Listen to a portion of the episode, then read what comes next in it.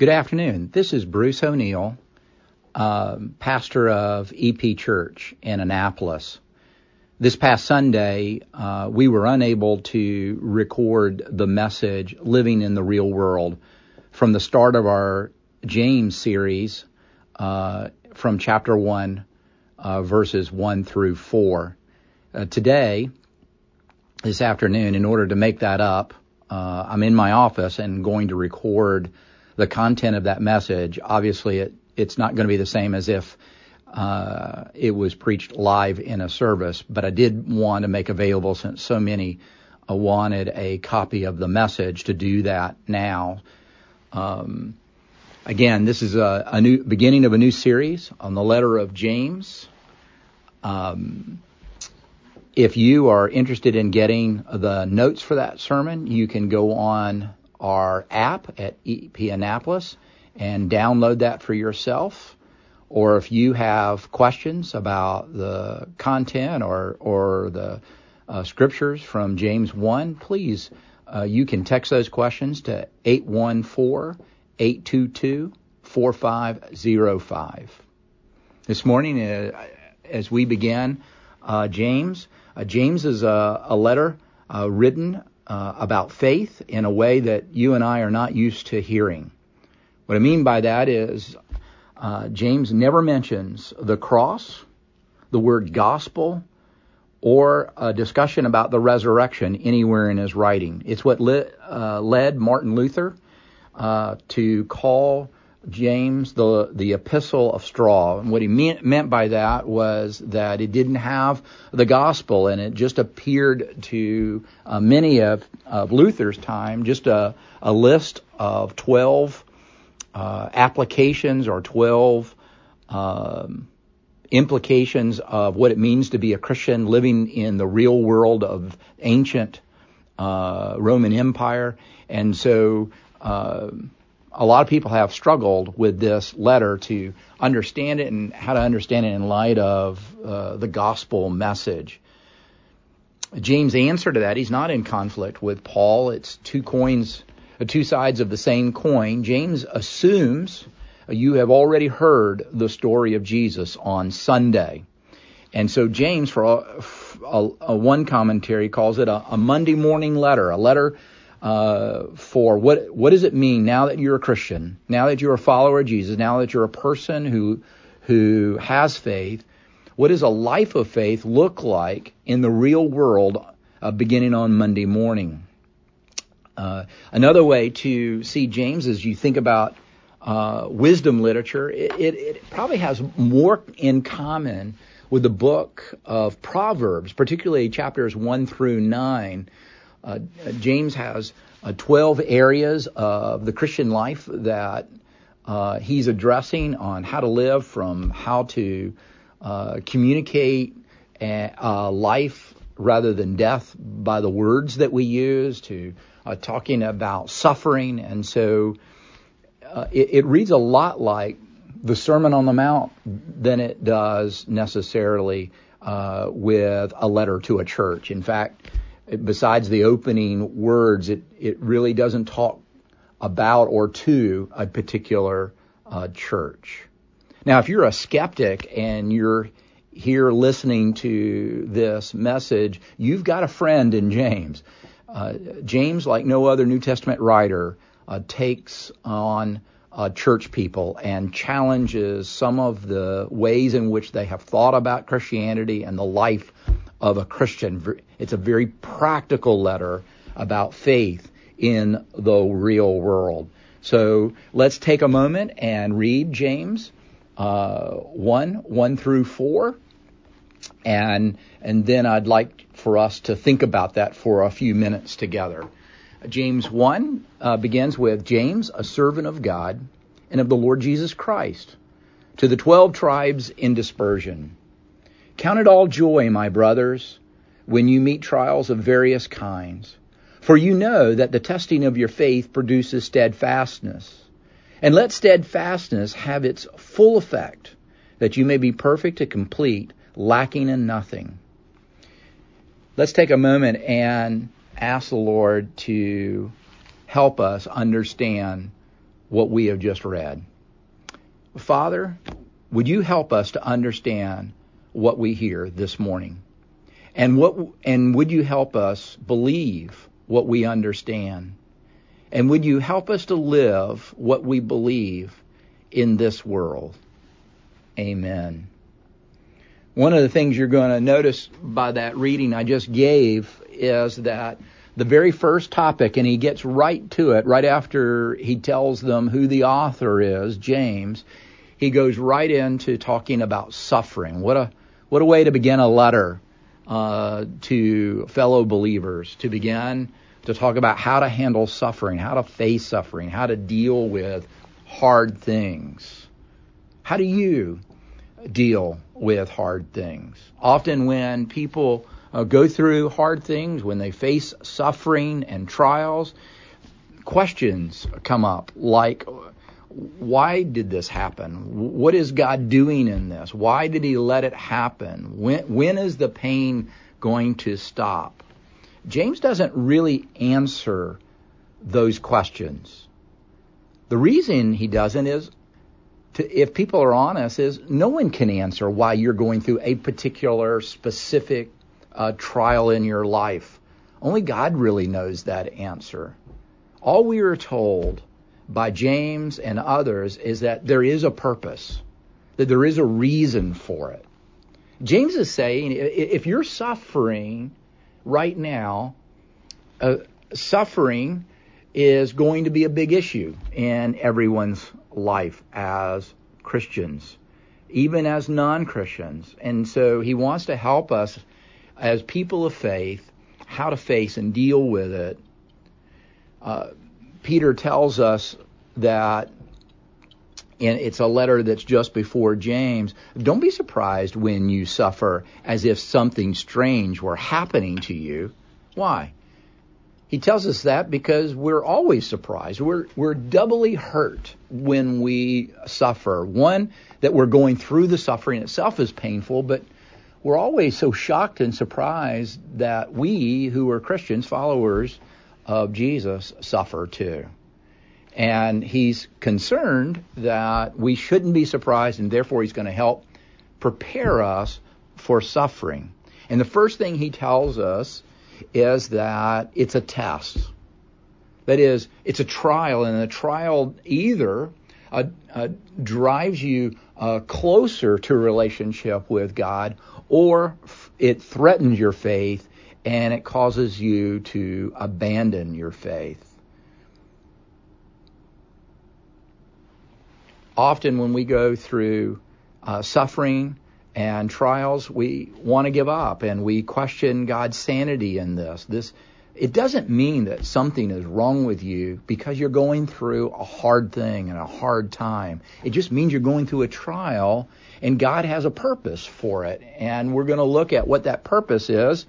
But before we can do that, James makes a very provocative statement, a statement that that makes you uh, stop for a moment and ask, why would he ask this right up? It's right in the, the second verse, right after he introduces himself. He says, Count it all joy when you meet trials of various kinds. That word meet there in verse 2 uh, says that when you fall into that which you never saw coming, nobody sees suffering and trials and hard things coming. If you did, you could prepare for it, or you could even avoid it maybe. The truth is, you and I, we never wanted to suffer. We didn't choose to suffer. And more likely, we never saw it coming when it came.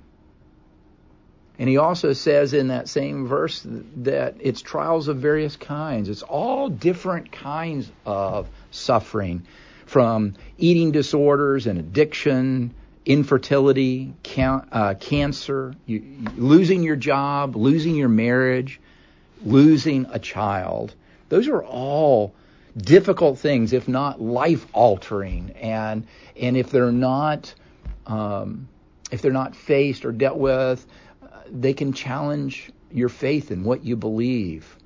And so James is concerned not specifically with what you're going through, but how do you face what you're going through. James won't build us up. He's not going to apologize. He drops the bomb right up front. Count it all joy. Count it all joy when someone or something, life itself, uh, kicks you in the teeth. These are his opening words of, a, of the letter. No wonder why James uh, wasn't a popular in the Reformation. In what world is suffering an occasion for joy? if one of my grandchildren were in the hospital and someone said to me, Count it all joy, I'd be tempted to lose my faith. I'd be tempted to uh, ask the doctors to prepare another bed for the person who said that to me. It reminds me of Proverbs 27:14. It's one of my favorite proverbs. It it says if a man loudly blesses his neighbor early in the morning, it shall be taken as a curse. What he's saying is is that there is a right time and a wrong time. That is, we can say the right thing, but at the wrong time, and it makes it wrong. It, it doesn't make what you're saying wrong, it just makes it the wrong time to say it. And sometimes we need to be sensitive to that. And so this this morning when I'm talking to you, if you're going through a hard time, if you're grieving right now or or you're suffering, I'm I'm not talking to you. This isn't the time for uh, you to hear this. This is for us that either have been through a hard time and want to look back and try to understand it, or we know that suffering is going to come sometime in our life and we're going to get prepared for it. If you're grieving right now, I do not want to heap any more hurt or pain or um, a sorrow to your life. And so uh, uh, take what you can hear and know that that I am not pressing in on you uh, this morning. I want you to know, as another kind of introductory, that James is a pastor.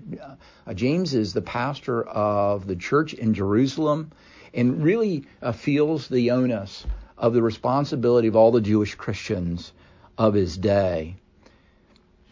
And we know that uh, uh, he's concerned about their suffering in general, just because they live in a fractured world and their lives are fractured, but also because they're Christians.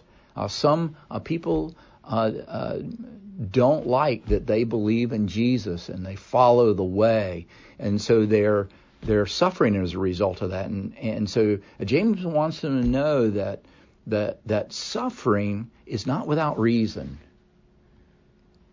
It's almost like James eh, has a pastoral logic here that he's walking us through these verses. And so hear them in light of the, a, a logic that a pastor wants to prepare his congregation for suffering.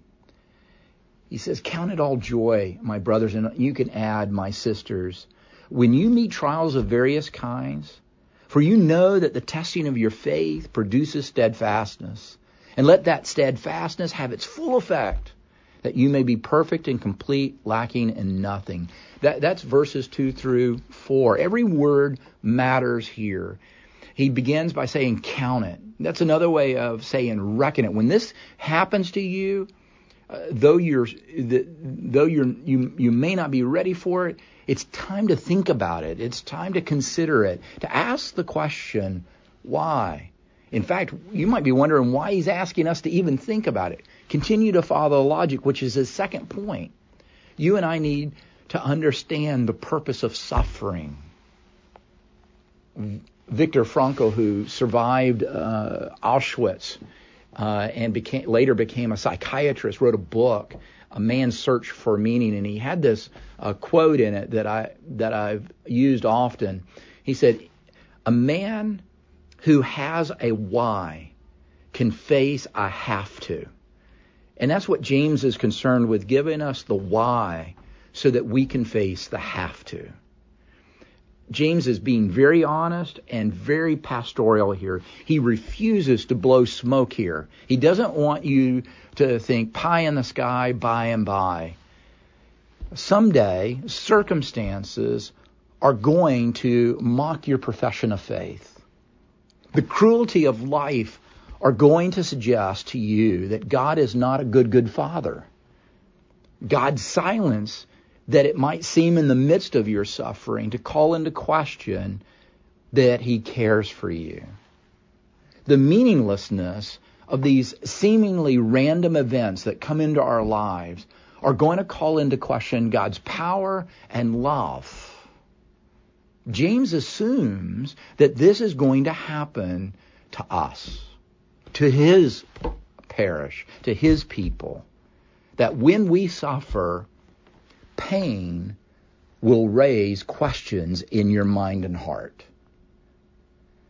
keep following the logic here. Count it all joy when you meet trials of various kinds, for you know the testing of your faith.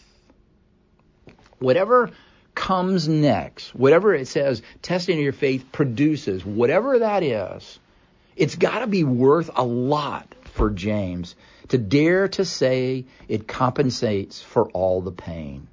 The word steadfastness that James uses there if you have an English Standard Version that I read from, it says steadfast, but the Greek word that it's translating in some other translations, it'll say the word perseverance or endurance or patience. In fact, James, our translators in the English Standard Version, uses all four of those words for the same Greek word within his own letter the word that is being translated, it has no English equivalent, which is why they use these four different words, is hupomone. And hupomone for, for uh, Greeks is two Greek words that have been put together to try to get at what suffering produces. Hupomone, hupo meaning um, under, and mone meaning to stand or to remain. And so when you think of uh, what James is saying when he says, For you know the testing of your faith, this suffering test your faith, it produces hupomone. It's another way of saying that it produces a way for you to remain under or to stand up under the weight of something heavy. It's like carrying a, a, a load for a long time. The skill that's necessary, the ability to be able to do that is what the testing of the faith produces. So that when suffering comes, you're not crushed and destroyed under the weight of it. And so suffering produces hupomone. You might be saying, I don't want hupomone. I, I don't blame you. I don't want hupomone. What I want is what I lost, what so painfully is been taken away. I want the pain to stop. James uh, Loder, who is a, a, church historian, when he was about uh, 30 years old, he was in a terrible car accident. And later, he wrote a book called The Transforming Moment about that particular moment, but he also did research about other people who had these transforma- uh, transforming moments in their lives when something significant happened that changed uh, the way in which they saw the world, the way they saw their lives, the way they even saw God. He tells the story of a man in this book who every day he went to work, he caught the train uh, to go to work, and one day he wasn't paying attention where he was walking, and he fell between the train and the platform, and he was wedged in there. Now he knew that the moment that that train closed its doors and started moving, he would be crushed, cut in half. And so he began to cry out to God, God, God, please save me. Send somebody to get me out of this. If you get me out of this, I'll do anything you ask. Just tell me what you want me uh, uh, to do. Get me out of this. Well, sure enough, people saw him fall and they ran over to him. They got him out of the being wedged in there, but he had he had hurt himself, so they they took him to check him out at the hospital. And while he was in the hospital bed and and and recovering, he began to rebargain with God. God, obviously you're not going to hold me uh, to that promise. I'll, I'll do some things, but not just anything. Well, James Loder, when he when he uh, wrote this story, he has this comment. and I think it's important in this context about our suffering. He says, Is it possible that this man was closer to understanding the fundamental reality of his life while being crushed in pain against that platform than when he was reclining in the hospital bed?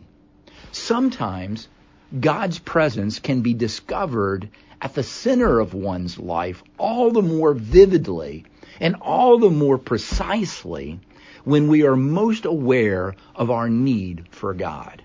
What Loder is saying is that when things are going well for us, when we're prospering, when we're successful, when our health is good, we don't even, we're not even aware of our need for God.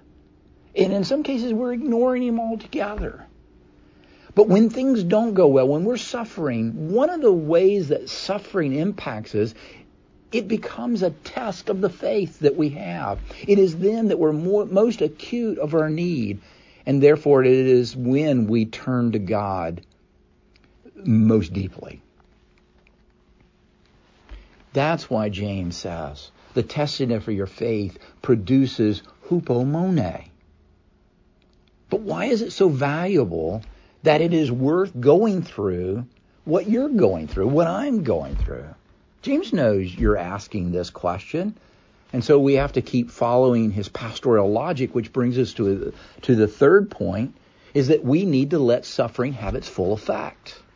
Not, not just enter into suffering, but it's going to have its full effect. Somebody asked uh, uh, Sunday, is does that mean that we have to stay in suffering? That is a bad situation, even if we could get out? No, of course not. Full effect doesn't mean that you suffer as much as you can suffer. Suffering to have its full effect means that it becomes a transformative moment for you. That literally it changes everything about the way in which you see uh, God, the way you see yourself and the world in which you live.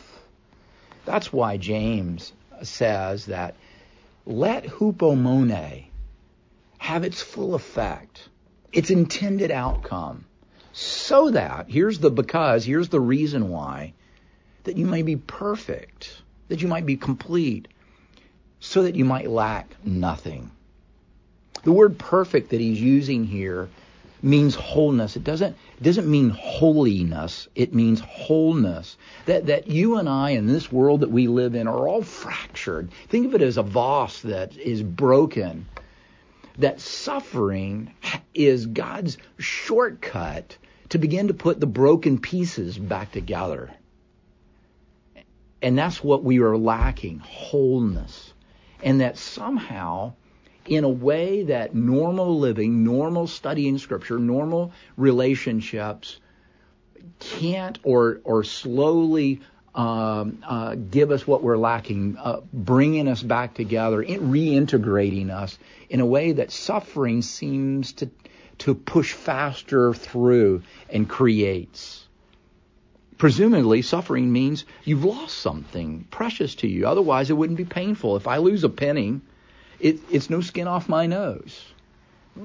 I lose my savings or my retirement, that's a much bigger deal. I'm in way more pain. If if I lose a pet gerbil, though that sad, it's not the same thing as losing one of my children or my spouse. That's all it means. But the truth is, even before this terrible thing happened, I was already missing something that I didn't even know that I was missing. And maybe that's true for you too, that one of the things that suffering produces, the hupomone in its full effect, is that it reveals to you what you've been trusting in, what what what you have been leaning on, what what has been most important to you other than God. And the only way you would have been aware of that, the only way that you would have taken notice is that thing that you've been trusting in, that thing that you felt like you had to have in your life is taken away. And therefore, in a way, uh, suffering is God's chosen path to wholeness. Why does it have to be this way? That's a great question to ask. The, the story I think about is uh, the one of uh, the lumberjack who goes into the woods because he's going to clear a section uh, because he wants to build his own house, and so he's got to cut down a number of trees. And he goes in, and he and in one of the trees that he wants to begin with has a bird's nest where a mother bird has already begun to prepare a nest to eventually uh, have her uh, eggs and then ultimately her uh, babies in. And so he he doesn't want to scare the bird, but he wants the bird to move on. And so he takes the axe and rather than begin to cut it down, he turns it around and bluntly uh, hits on the tree to, that shakes the tree so the bird realizes this isn't a safe place to raise a family. And sure enough, that's what happens to the bird. The bird flies from uh, that tree and, and flies to another tree. Well, after the the uh, lumberjack cuts that tree down, he moves on to the tree that the bird's in, and does it repeats this over again, and and the bird flies to another tree, and then he has to do it again, and and finally the bird gets a clue, and, and rather than building uh, her nest on a tree, flies to a cliff, to a rock, and builds it there. And eh, eh, the illustration here is that that's what we do. We're we're building our trust. We're we're we're building our assurance in things and people that aren't God. They're not the rock. They're not Jesus Christ. They're something else and, and though they, they, they might be a pine tree or a, an oak tree or a redwood tree, they're not Jesus. And one of the things that suffering does when it tests our faith and when we let it go to its full effect, it's not about the length of time or this, the amount of suffering and pain, but simply that it gets us all the way to the point where we only trust in Jesus. We only rely on Him. I know you might feel like I do that I don't want hupomone. But the truth is, is that every tree that is not Jesus is coming down. This is kind of like a, a severe mercy of God that compels us to build our lives on the rock of Christ. But sadly, you and I, or at least me, maybe you're not like this. I want to build my house and my life on just another tree maybe a bigger one, maybe a better one. But God wants something even bigger and better than that. To build it on Christ that never changes.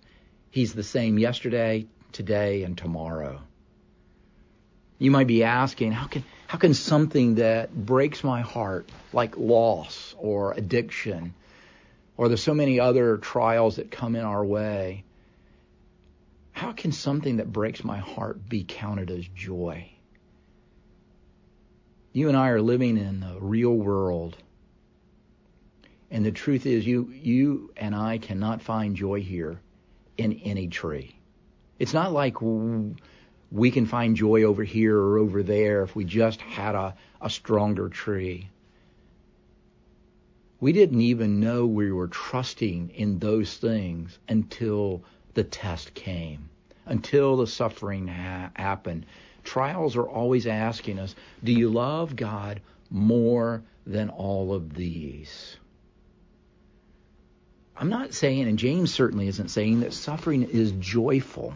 That would be a contortion, a, uh, a monstrosity of what James is saying here. He's a pastor. He's not insane. He's concerned that if they don't let hupomone have its full effect, his people will not rest in Jesus. And therefore, what they had placed their rest in will not be sufficient for the test that comes into their lives. And that's why joy is not in the suffering, because it says, count it all joy, consider it joy, because of its outcome not because of the process. I know we don't want it. I, I think you're a little masochistic to say that you want suffering. But the truth is, you and I will never believe what we need most is God unless that which we have already placed our trust in is exposed until the tree is shaken. We believe we need something else in addition to God.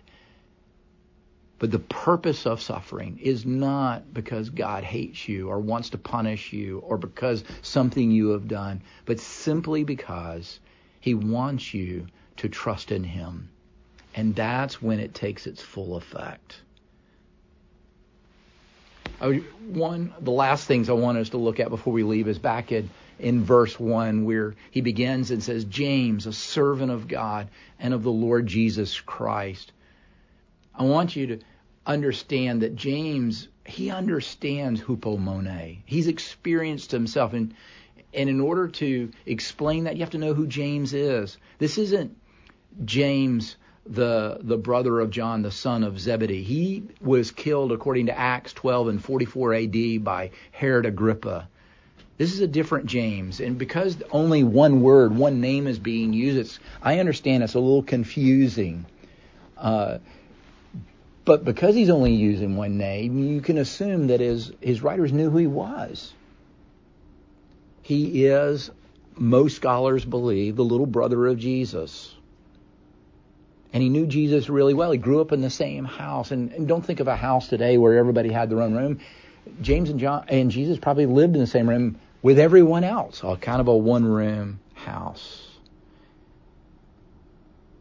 He knew everything. He had a front row seat to Jesus' teaching, uh, Jesus' miracles. But John chapter 7 tells us that, that James didn't believe, like the rest of his family, that Jesus was the Christ. And yet he he watches Jesus be arrested and tried and executed, all for blasphemy from a Jewish perspective. Imagine all the shame and guilt to watch his brother die, to think that the movement was over, Paul tells us in 1 Corinthians 15 that when Jesus began his 40 days of appearing after his resurrection, it says that he appeared to over 500 people. But then it says, then he also appeared to James. Jews didn't believe in um, the Father, the Son, and the Holy Spirit. They they believed in one God, and so when James says that Jesus is Lord after the resurrection because he has seen Jesus, it changes everything about James. He becomes a giant in the church. In fact, in Acts 15, he's the man who stands up and said, "This is what we're going to do with all these Gentiles who are coming into the church." And then, he, and then when Peter leaves Jerusalem, James becomes the pastor of the Jews. Where on one day, three thousand people come to Christ, and, and then a week later, it's five thousand. A very large church. The reason James can write about hupomone is because of his own hupomone. Not only did he have that grief and shame and disappointment that he didn't believe it, that his brother was the Christ and he came back as the Christ, and that was tremendous a pain and a test of his faith. But if just a few short years after he writes this letter, when this church is rapidly growing, the Jews and the Romans, in addition, began to persecute Christians. And one of the things they did is they went around and arrested the leaders, and one of them was James. And they told James, because there's no way to arrest all the Christians, but if you can get the leaders to recant their faith, if the leaders could say that Jesus isn't the Christ, the Messiah, then everybody would follow. So they asked James, James, we'll let you live if you just will say that Jesus is not Lord. Even the Romans have have a stake in this because they don't they don't want followers of Jesus, and they're the ones who are saying that Caesar is Lord. And when James refuses to say that Jesus is not Lord, he's not God, they th- take him up to the temple top and they throw him off. And miraculously, history uh, tells us that he survived the fall. And so the townspeople, the people in Jerusalem, picked up sticks and rocks and they beat him to death. All because he said Jesus is Lord. He knew all about hupomone, which is the reason why he could write to us about hupomone. To let it have its full effect. To, so that we could see that even our very lives on earth are not worth our trust, are not worth putting our investment in. The only Jesus is the rock by which we can stand. One more person who amazingly stood up under suffering. And it's the one that James points to, even without ever mentioning the word gospel or cross or resurrection. Jesus himself, his big brother. James knows that Jesus had to go through hupomone and have its full effect. Because in the garden, uh, Jesus says what? Let, let this cup pass from me. He's beginning to have his own faith and trust in his Father challenge. And then he ends it with, Not my will, but thy will be done. What James realizes, y- your ability to stand up under suffering, your hupomone, comes because Jesus hupomoned his suffering. And therefore, we're empowered by what Jesus has done for us to let sorrow do its work in my life and in your life. Grief and pain are God's sweet messengers. Every tree that you and I have ever built to nest in, to rest in, to put our trust in, are coming down. And God's way to bring them down one by one, just like that lumberjack, sometimes gently and sometimes not so gently, so that we'll leave the trees that cannot stand to fly to the rock and build our nest there. It is because God is good and cares and loving that He allows suffering to have its full effect in producing in us a trust, a faith, a place to rest in that can face the hard things that come into our lives. Let's take a moment and ask the Lord to take this word, this this truth that we've been listening to from James's letter this morning to empower us to live differently. Father, thank you so much that you graciously love us and prepare us for living in a fractured world as fractured people. And that your goal is to make us whole. And that your process to do that is through the testing of our faith. And when it has its full effect, we abandon all of the things that we have been trusting in that are not you. So that we would trust in you and you alone. That we would truly, as St. Augustine said, have our rest in you. And until then, we have no rest in this world. And Father, so I, I pray that the people here do not fear in the midst of the hard things. But we rejoice not in the suffering themselves, but that we know that from them we will be more like Jesus.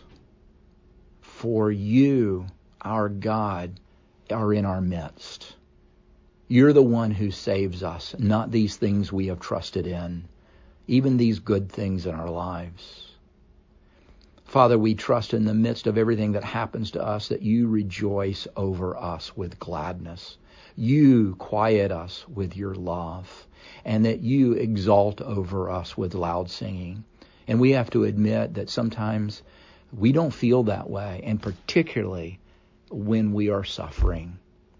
And it is testing our faith and what we believe about you and your goodness and care for us. Empower us build us up, make us whole. In Jesus' name, amen.